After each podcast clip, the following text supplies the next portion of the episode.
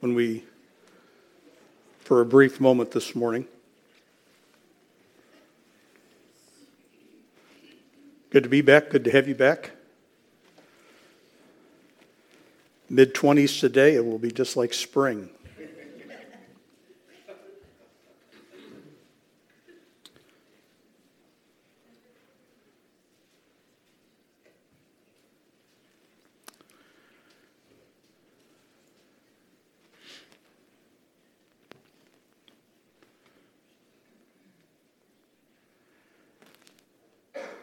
And let's go ahead and I'm going to start in verse number 14 and read down to the end of the chapter. 2 Corinthians 6, verse number 14. Be ye not unequally yoked together with unbelievers, for what fellowship hath righteousness with unrighteousness? What communion hath light with darkness? what concord hath Christ with Belial? Or what part hath he that believeth with an infidel? And what agreement hath the temple of God with idols? For ye are the temple of the living God, as God hath said, I will dwell in them and walk in them, and I will be their God, and they shall be my people. Wherefore, come out from among them and be separate, saith the Lord, and touch not the unclean thing, and I will receive you. And I will be a father unto you, and ye shall be my sons and daughters, saith the Lord Almighty. Let's pray. Well, Father, thank you for your eternal existence, for your unchanging nature. Thank you for creating the church and your ministry to the church. We are your people. We live in an ever changing world, and we pray for wisdom and grace to understand your word and apply it properly. And I pray, Father, that our review of some religious history will prove beneficial to us to that end. In Jesus' name, amen.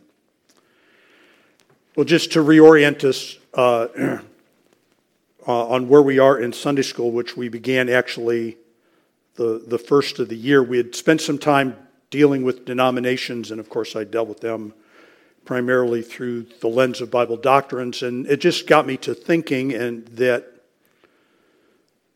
so many of our denominational differences are not about the doctrine, but about the application of the doctrine, and we do not apply doctrines in a laboratory or you know in a vacuum we live. And we live in a world that in which things are going on and we are bringing bible doctrines to bear on that. So to that extent what we started to do on the 7th and of course none of us were here last week we come so this is really the second lesson. I wanted to just i want to take some time and review some of the major influences on america's religious history on, on some of the things that have worked to shape us, that in things with, with which we have been compelled at times to bring the Bible to bear on what is going on. And we do not always all do that in the same way, and that creates some of the problems. So, what I attempted to do two weeks ago on the 7th was just lay a very brief foundation of how it is that we came to be broadly a country filled with Protestants, and I'm using that language deliberately. There is a lot of academic discussion and a lot of church discussion about whether or not we are a Christian nation. Um, I would argue that, however we might view it, constitutionally we are not. Uh, the First Amendment to the Constitution precludes um, the establishment of any national religion. And no oath of office, religious oath of office, may be imposed upon any person taking an office. And those are just a couple of the things that we decided constitutionally in order to address something that is going to become a huge part of early American history, and that is the role of government in church. and we'll come back to this. What is the role of government? What is the role of civil government when it comes to the church. Does the, does the civil government have any religious mission? And if so, what is the nature of that mission? And, and that will be a huge sword of Damocles that hangs over our heads to this day. What is the role of government in church? So England had become officially and legally Protestant. And again, without trying to go back and revisit the lesson and without dealing all the history, folks, England was in its earliest days when Henry VIII got Act of Parliament to pass the Act of Supremacy that made him the head of the church. England became legally a Protestant church, but practically it remained a Catholic church. The only thing that differed in all of the Church of England was that the Pope was no longer in charge, Henry VIII was. And Henry VIII was, whatever else he might have been, was a hardcore Roman Catholic in his practices. And so we have a, we have a situation in which we have a legal Protestant church that is endorsed by and supported by the government, but in practice is Roman Catholic. Now, when this act is passed, the Protestant Reformation is in full, full bloom, and there are many Englishmen who are completely and totally unsatisfied with that, and there's all kinds of back and forth. But that is how it begins. And one of the things that this means, and again, without going back, right? Henry died, his son Edward took over, Edward died, his daughter Mary took over, Mary died, his daughter, his other daughter Elizabeth took over, and it was back and forth, and everybody was contending with their varying religious interpretations. And so you might find yourself being religiously on the outs or religiously permitted. And under Elizabeth, with her Elizabethan settlement, you know, she basically tried to cool things off by granting some accommodations to everybody, which made nobody happy. And that was the way the world worked. okay? Those people who viewed themselves primarily as outsiders to all of this, who were religious but not supportive of the Church of England, were known at various times and by various people with a collection of names. They were called dissenters or they were called Puritans, or they were called nonconformists, or they were called separatists. And all of those words, folks, and they all have a place, and sometimes they have a very technical place. But all of those words, remember, doctrines don't exist in vacuums. To be a Puritan, to be a separatist, to be a dissenter, to be a nonconformist, was always looking at one thing, and that was the Church of England. It was the established church. So that if you dissented, you dissented from the established church. If you separated, you separated from the established church. If you didn't conform, you didn't conform to the established church. That was the sphere, right? So, I mean, we just read this passage, and I'm not going to try and expound the passage, and we've all looked at the passage. And, but probably when I read the passage, the United States government never crossed your mind. But 500 years ago, we would have read that passage in light of what that meant to being a member of the Church of England. Am I, am I going to conform? Or am I not going to conform? Am I going to take exception and become a dissenter? Am I going to make a beeline away and become a separatist? It is all oriented around the Church of England. Some of those people ended up here. And many of those people ended up here for those very reasons. And that was kind of where we had, we, I had kind of walked us through that history. You can go back and listen to it if you care about English history and the English Reformation, a little bit about that. And we found many of those people living on our shores. And I just kind of want to start then. My, my beginning point this morning is kind of talking about some of these varying people and groups as they existed and developed in what would become the United States of America. We begin, of course, with Jamestown, 1607, the first permanent English settlement in the New World. The settlement at Jamestown, Virginia, is constituted of religious people, to be sure, but it is an economic venture the people who come have one objective, and that is, or maybe multiple objectives, but religious freedom is not what drives them. Uh, the possibility for advancement, the opportunity to make money, freedom from whatever might else be going on. It is commercial in nature. And the Jamestown colony is officially and legally, and, and, and I, when I say legally, right, in order to come to the New World, the king has to grant permission to come to the New World. And, and that is done through a charter. There is a, a written document that will establish what you may do and, and some of the rules for going and, and who may go. So, so this Jamestown colony is legally by charter and establishment Church of England. It is Anglican. And if you wanted to get on one of the boats and come to Jamestown, Virginia, because you were, and this was not uncommon, a young man who thought it would be cool to come over and make your way, there were several steps that you had to take apart from figuring out how to pay for the boat ride, which you might do by selling yourself into servitude or you, if you had wealthy parents, or if you had your own money. But in order to come, you had to, first of all, swear an oath of allegiance to the king that although you were getting on a boat traveling 3,000 miles to the west, coming to a complete and total wilderness, which, folks, is one of the things that almost never crosses our mind when we talk about these folks.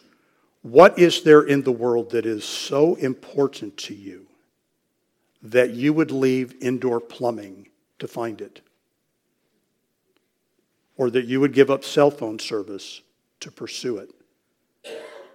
These people left. England was one of the most advanced civilizations in the world, primitive certainly by American standards today. But by the 17th century standards, it was one of the premier cultures in the world. And you gave it up to come over here, folks, to live in a forest that's what there was trees. Trees and rocks and dirt. So these people were very motivated to come. Anyway, to go back to this, right? You had to take an oath of allegiance to the king. That although I am leaving England and settling in a colony, it is the king's colony, and I am still an Englishman, and I will always be loyal to the king. And that means, secondly, that you had to repudiate any allegiance or authority of the Pope. Not only am I loyal to the king, I am a loyal Englishman. I am a Protestant and not a Catholic. And I will not come over here and, and attempt to establish what they called popery, Roman Catholic practices, in my colony. And in fact, in the earliest days of the Jamestown settlement, you had to promise to be a practicing Anglican that, that you had to attend Church of England services and live as an Anglican in, in the colony. And if, otherwise, you couldn't come. Otherwise, you just, you just couldn't come.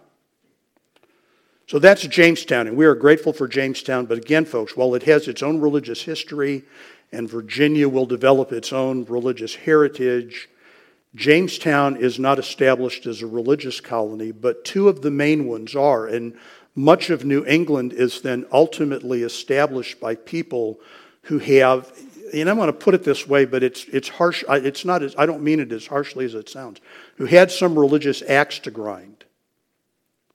And, and that's why they went off and established their own little colony.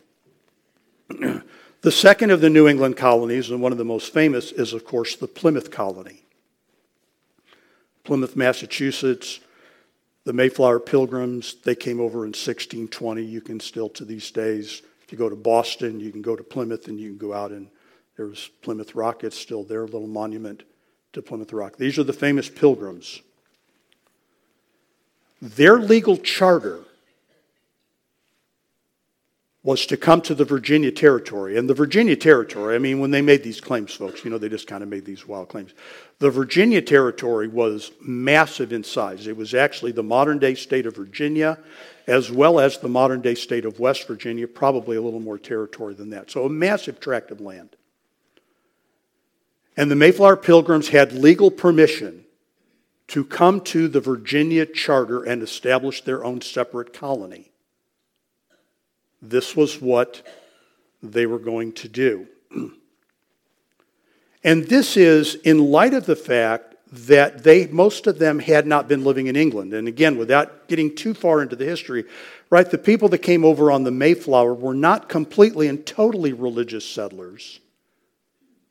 A sizable portion of them were just Englishmen who were coming over for, again, whatever economic gain they might find or whatever adventure they might have or whatever trouble they might escape.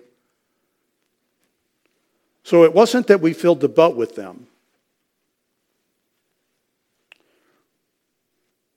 When the boat is on its way, it gets blown off course. That much is established as historical fact, and it ends up near Massachusetts, about 400 miles north of Virginia territory. So their legal permission is within the boundaries of Virginia, but they are 400 miles away from Virginia. And then what follows is one of the most famous parts of American history, but also one of the most controversial. The men, and it is all the men, and not just all the men, the men who are free and not indentured servants, meet together on the boat, have a meeting, recognize that they're 400 miles away from Virginia. They know how to sail the Atlantic Ocean, folks, they know where they are. They recognize that they're low on provisions. And so on board the Mayflower, they sign the Mayflower Compact, which is a binding document to them that is an acknowledgement of the fact that they're, they're not legally on British territory. And so they bind themselves together with this covenant of conduct and guardian uh, and laws, and they, then they get off the boat and they decide not to sail to Virginia, and they establish the Plymouth colony. Now, about 70 years down the road, that's going to come back to haunt them because the king is going to go, You never had legal permission to be there, so you no longer have legal permission to exist.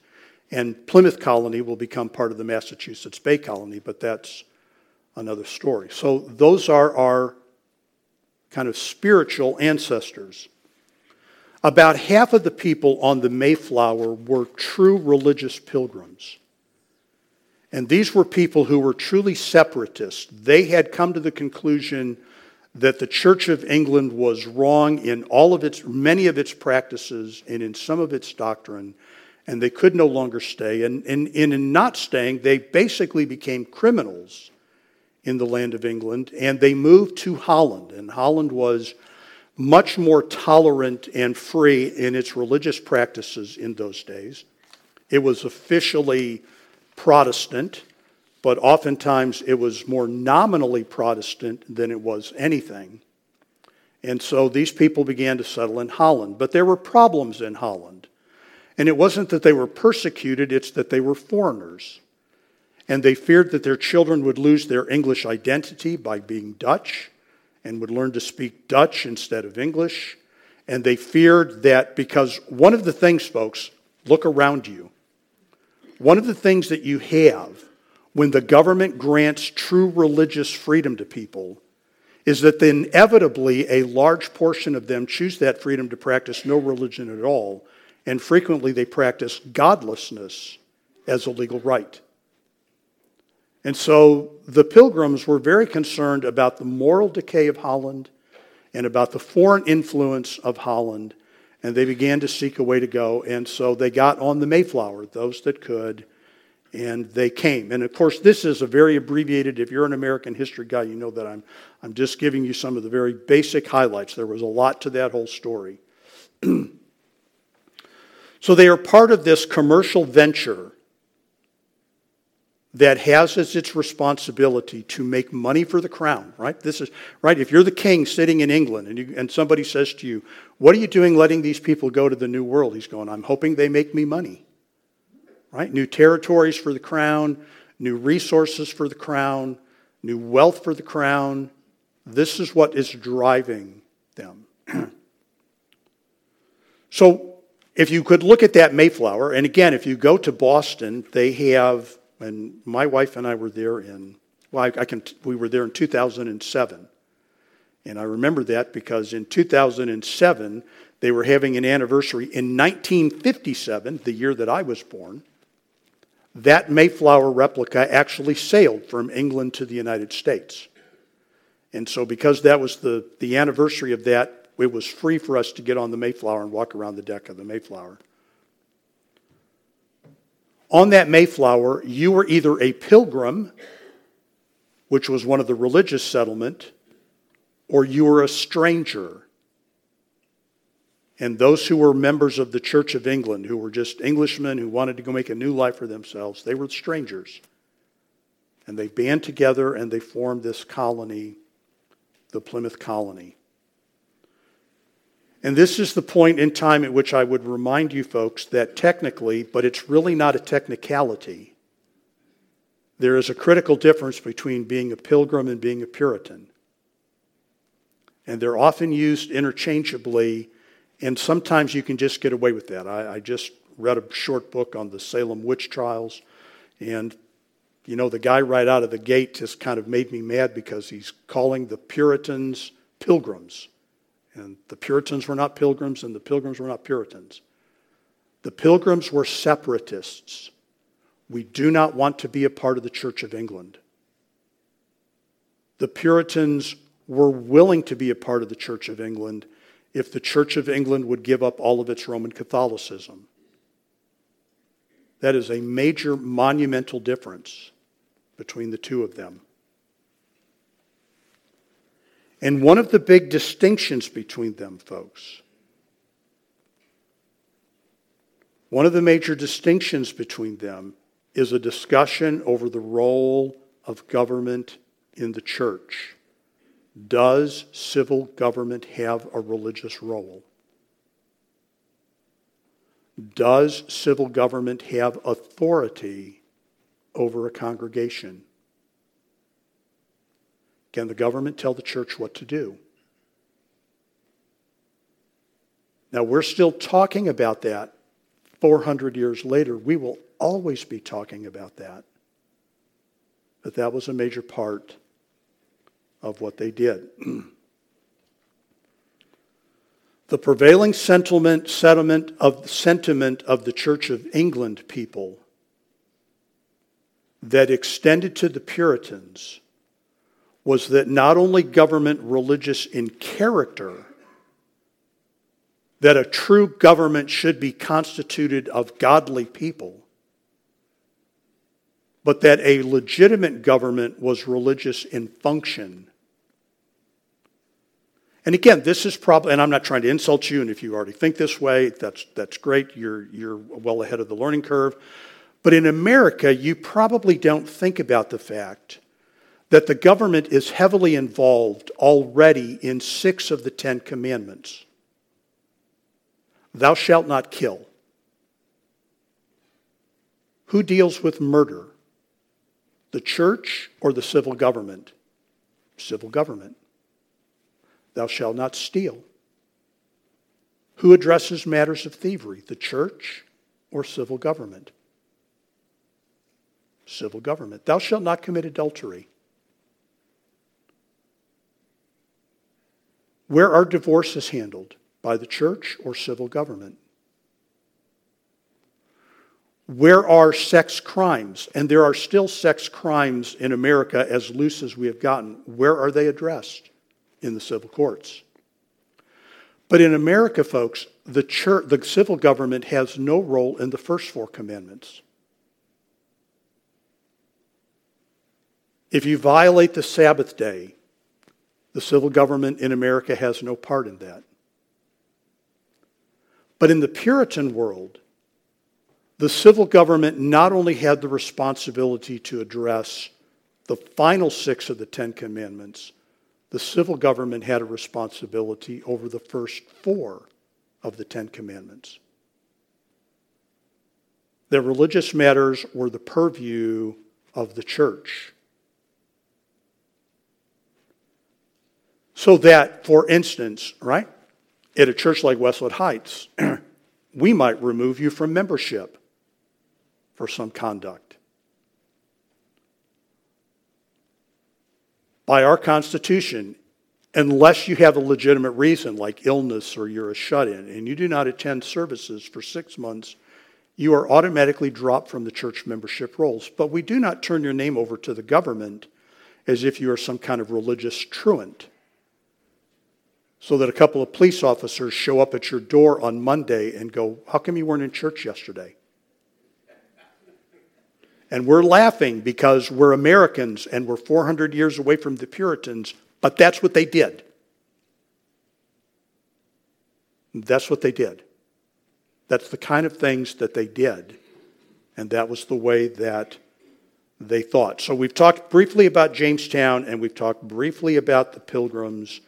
And now we need to talk to really the people who are the main, when we talk about religion and we think about the Puritan world, we need to talk specifically about the Puritans. well, let me go back. Before I do that, let me just mention a couple things about Plymouth Colony, right? if I, I, already covered this, right? They were separatists. They had already left the Church of England. They had already made their break from the Church of England. They developed a form of church government called congregationalism. They've gone to the Bible and they believe that every congregation is responsible for itself. Okay? So we're good with that. Uh, you may have heard the name William Bradford. Bradford was the first governor of this colony. He wrote a book that is worth reading if you have any interest in religious history called Of Plymouth Plantation that talks about the establishment of it. So I've already mentioned they practiced congregational government authority, so they did not believe in national authority over the church. They believed in congregational authority over the church. And the only relationship that the church had with civil government, apart from abiding by the six commandments, the final six commandments, was that the government's responsibility was to provide military protection for the people of the church. The pilgrims in Plymouth permitted a much larger degree of religious freedom. But they did require religious practice. This is one of their laws. It was passed June 6th, 1651. That whatsoever person or persons shall neglect the frequenting of public worship of God, that is, according to God, in the places where they live, or do assemble themselves under any pretense whatsoever contrary to God, and the allowance of the government tending to the subversion of religious churches or palpable profanation of God's holy ordinances, being duly convicted, visibly everyone that is a master or a dame of a family or any other person of their disposing to pay 10 shillings for each such default. So you have a more religious freedom, but you have to observe biblical Christianity or you will be fined. And as I've already mentioned, and there's just, again, if you're an American history person, the colonies developed their own kind of identities, their own characteristics, their own forms of government. This is pretty much true up and down the eastern seaboard. England, meanwhile, has experienced its own religious or its own political turmoil and changes of kings. And finally, James II decides that he is going to get a grip on the colonies and he establishes what is known as the Dominion of New England. And he appoints a governor. He sends a man from England over, and he says to these colonies, You answer to me. I don't care about your colony charters, and they're all kind of lumped together. And it creates a fascinating, from a history standpoint, a fascinating time in colonial history because you have England claiming to be one government and colonies claiming to be another government and the whole thing. But anyway, in all of that, Plymouth Colony loses its identity and is incorporated into the Massachusetts Bay Colony. And so it is, it is taken over, not, not willingly, not voluntarily, but legally it loses its identity. So that brings me then to the Massachusetts Bay Colony, which gets its existence in 1629. If you're a date keeper, the history is not about the dates, but 1607, 1620, 1629. The Massachusetts Bay Colony is the colony that is founded by the Puritans, not the Pilgrims. And these are people who have a love and allegiance for the Church of England but they want to reform it. And specifically, what they want to do is get rid of all Romanist practices. And this is going to, this is going to touch on things like garments, or what were called vestments, the wearing of clerical collars, the wearing of robes. This is, this is going to involve religious practices views about the Lord's Supper, views about saving ordinances. It is an inescapable part of our discussion, folks, that we're going to have to touch upon Calvinism and its counterpart, Arminianism. Because the accusation was that the Roman Catholic Church was Arminian and the Puritans were Calvin, Calvinist, and the Church of England was supposed to be Calvinist. And then the king would appoint an Arminian head priest, head, head archbishop, and the, the fight would be on once again. John Winthrop was the first governor of the Massachusetts Bay Colony. Now, these people all knew each other, and they very often spoke of each other fondly, and they very often interacted freely with each other, but they are two distinct entities. And the only religious liberty in the Massachusetts Bay Colony is the liberty to practice religion as the Puritans viewed it. They too, however, embraced a congregational form of government. And here's part of the reason that we tend to think of them interchangeably. What religious form of government did they practice? Well, they were all Congregationalists. The Pilgrims were congregational by conviction. Churches don't answer to anybody. The Puritans were congregational almost by default. We can't be a part of the Church of England. And so churches are going to be congregational in their viewpoint. In 1629, right, I read from a 1651 law that the Pilgrims passed. In 1629, right about the time the colony is established, the colony decrees that all labor will cease at 3 p.m. on Saturday so that people could prepare for the Sabbath. Right? So, so one, of the, one of the laws of the civil government is that all businesses close at 3 o'clock on Saturday. All farmers retire from their field at 3 o'clock on Saturday so that you may devote the rest of the day to being ready for church on Sunday. This is a law of the land. In 1631, the colony declared that no citizenship in the colony will be extended to anybody who is not a proper Anglican.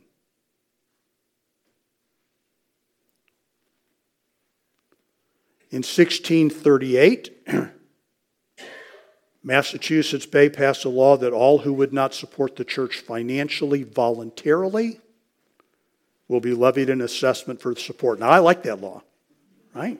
Hey, right?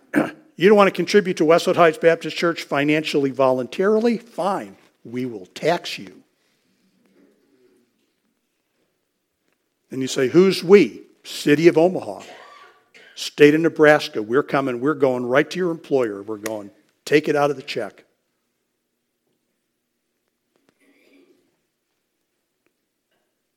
Sixteen thirty-eight, mandatory church attendance is imposed.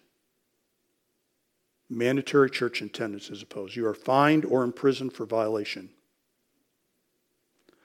There is, needless to say, folks, absolutely no toleration of Roman Catholicism within Massachusetts Bay Colony.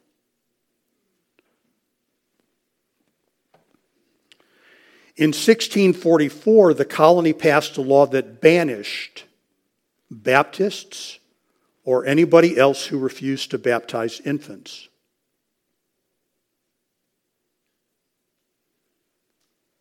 And in 1658, Quakers were banished from the colony and subjected to execution if they returned. And in fact, they actually did hang a couple of Quakers. Now, Again, I'm not really trying to do a big religious history, but in the early days, in colonial days, folks, the Quakers were a real challenge to the Puritans and the Pilgrims and the Baptists and to everybody else.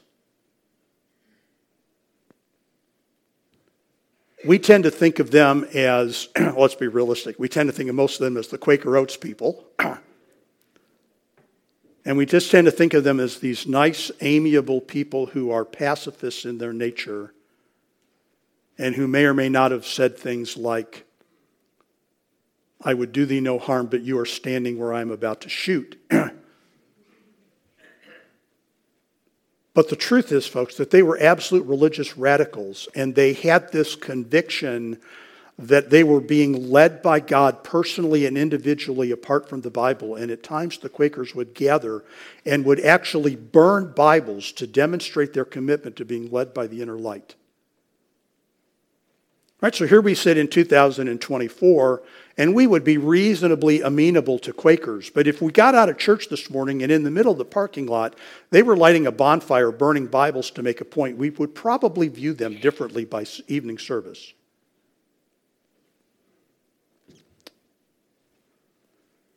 So in 1691, when James II, and, and by 1691, the the Dominion of New England is already up and running. And again, there's a whole history there. But it will eventually include all of the New England colonies and New York. And he will just go basically, I, I reject all of your colonial governments. I'm sending a guy, the most famous one of which was Edmund Andros. And he's going to he's going to tell you guys what to do, and you're going to do it. And that's the way that it's going to be because these are my colonies, and you're Englishmen, and you answer to me.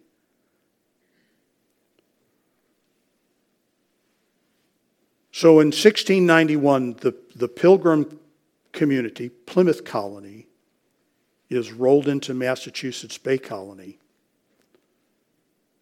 And the whole thing is supposed to become much more tolerant religiously. It is supposed to embrace, right, the, the pilgrim ideal of religious to- tolerance, but it is also going to embrace the Puritan model of government, which is that civil governments have religious missions. So this province again will be Massachusetts, Maine, portions of New Hampshire, New York, New England. It's all going to be rolled into there. all right, so that's the Massachusetts Bay Colony. And then what happens? Because again, folks, right? We do not live out our doctrines in vacuums or in laboratories. We live them out in the real world. Now, if you are living in that part of the world, you have to, you're no longer interacting with the Church of England as such. You are interacting with the Puritans and their view of religious practices and their view of religious governments. New Hampshire is formed in 1629 and then ultimately rolled into, and it will, of course, the, the colonies reject the Dominion of New England, but England accepts it. And anyway, we, you know how that went, right? George Washington and all that kind of stuff. Um, in 1679, New Hampshire became a royal colony, separate, and is primarily congregational. Rhode Island is established in 1663. And of course, the guy that we credit with establishing Rhode Island is Roger Williams. And sometimes you're told that Roger Williams was a Baptist, and he was for about as long as me to say that took me to say the sentence. Um, that's how long Roger Williams was a Baptist. Roger Williams was an hardcore separatist, and, and I will come back to that a little bit at the end. It is, it is, he is the separatists' separate so that Roger Williams literally ends his life in fellowship with nobody but his wife, and I'm not exaggerating. Nobody but his wife. Nobody, nobody's doing it right, just us. Connecticut is established in 1636. It is a Puritan colony. It is the Connecticut, specifically Hartford, which is what the, I mean, they didn't, these people weren't establishing states, folks. They were establishing villages. Uh, Thomas Hooker, who is generally regarded as the founder of Connecticut, first went to the Massachusetts Bay Colony, a Puritan colony. He was a Puritan. But in Massachusetts Bay, you couldn't vote unless you belonged to the church, and you couldn't belong to the church. We'll get into this, right? There is a, in the earliest days, there is a lengthy established process for joining the church. And one of those is, is that you have to be able to give a detailed testimony, not only of your salvation, but of the evidences of God's grace in your life. And if you could not do that, you could not join the church. And so this was something that became very important to the Puritans. And, and we'll, again, we'll get into this because the, the, the, their driving idea is what is known as the visible church. Right? We are a visible church. And so if you're going to be a part of our visible church, you're going to have to be able to stand up here and explain to us your salvation narrative and the evidences that you can give in your life to demonstrate that your salvation narrative is genuine. Right? Sometimes in the academy, I've had kids write out their testimony. Tell me when you got saved. Right? Tell me what's going on in your life today that demonstrates you got saved when you got saved five years ago or 10 years ago. These are the kind of things that they required. In any event, Massachusetts Bay would only let you vote in political elections if you were a member of the church. And Thomas Hooker, who was a Puritan, thought that was too extreme. He thought that voting rights, political voting rights, should be extended to everybody who was a free member of the community. So if you were an indentured servant, no. If you were a slave, no. If you were a woman, no. But if you were a free man, then you had right to vote, even if you didn't belong to the established church. Connecticut is where Jonathan Edwards is born.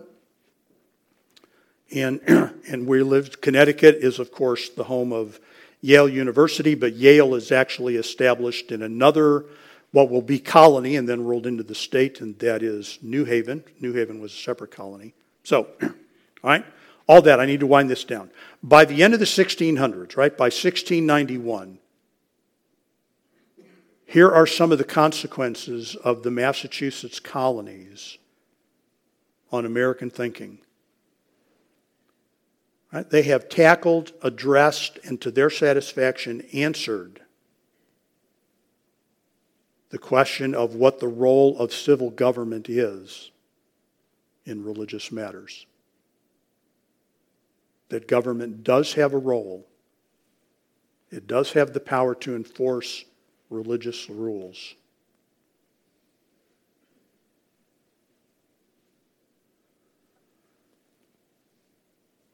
The pilgrims separated from national England and the, and the church in Plymouth Colony, to go back to, the, to William Bradford and the Plymouth Colony, they viewed themselves as a branch of the church that still existed in Holland, not a part of the Church of England.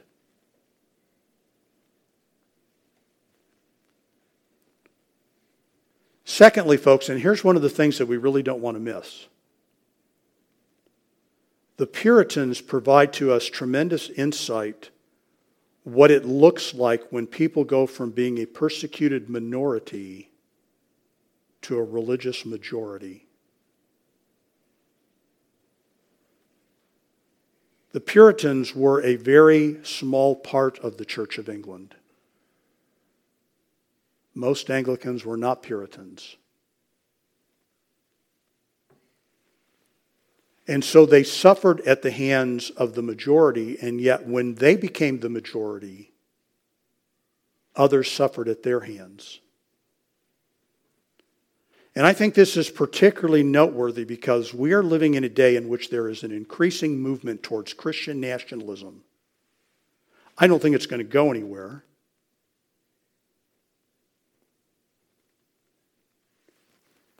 Modern day Christian nationalists like to maintain that only a modest set of rules would suffice.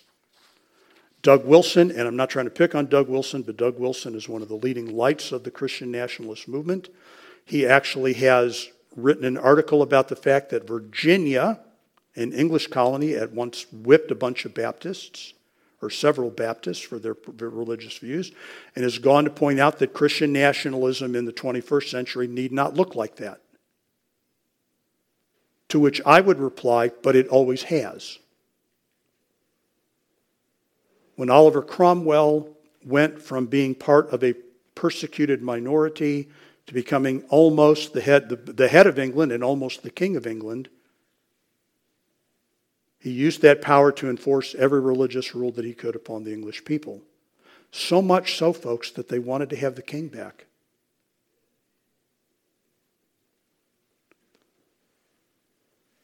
So when we talk about Christian nationalism, And realistically, right, it would be a wonderful thing to have the laws favor righteousness rather than unrighteousness, and the majority favor God rather than favor atheism. But the reality is that if we were to find ourselves in charge, we probably couldn't be trusted in the way we handled it. And I'm going to I'm just going to throw this in right here folks. This is this is it's not it's not a, question that I can answer, but it is a question that I ask of myself on a regular experience because I don't think that this is just at a national level. Right? I think it exists at a local church level as well. What is the responsibility of an individual congregation to dominate the faith of its members? At what point in time does a pastor who is not the Lord of God's heritage by biblical definition cross the threshold in his conduct to function like he is the Lord over God's heritage? These are not, these are not just dumb questions. We live out these answers. right? Here's, here's part of what the, poor, the Puritan covenant was. And I real, I'm going to I'm going to move through this very quickly.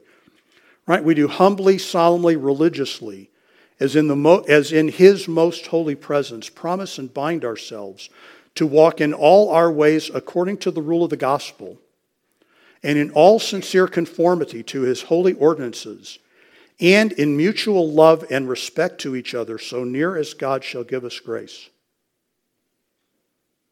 And yet Roger Williams was rejected because he would not join the public, the Boston congregation, because it would not publicly repudiate its association with the churches of England, right? To be a Puritan, folks, was to be at heart an Anglican.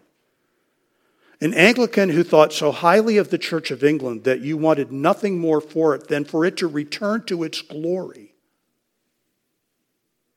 And Roger Williams, the separatist separatist, said, If you, colonial church, will not repudiate your association with the Church of England, then I will not social with you. And then he ended up taking it a step further in another church and said to members of the congregation, Now, when you go back to England, you're not permitted to go to a Church of England church service, or else you're going to lose your membership here. He just kept going with all of that. So he ends up in Rhode Island and he establishes Providence Plantation, and now we have Rhode Island, the bastion of freedom, for which we're grateful. In 1651, the Congregationalists in Boston Massachusetts Bay Colony, Puritan stronghold, punished the Baptist Obadiah Holmes to 30 lashes with the whip. What did he do? He was a Baptist. He wouldn't baptize babies and he wouldn't practice Puritan religion. He and several others were sentenced and fined. Obadiah Holmes was fined 30 pounds. He refused to pay 30 pounds, so he was whipped 30 times. Later witnesses, folks, said that Obadiah Holmes, after that, for a period of time until he healed, lived on his elbows and his knees. He was so severely beaten for not being a Puritan, for not following the rules. Quakers received similar treatment. It was not uncommon for Quaker women to be stripped and searched because people believed that the devil, when he, and they believed that most Quakers were satanic, and these people believed that Satan branded his followers in some way. And it was, of course, always supposed to be done with discretion and decorum, and ladies searching ladies, although there were testimonies of Quakers who went, Yeah, he was wearing a dress, but it wasn't a woman that searched me.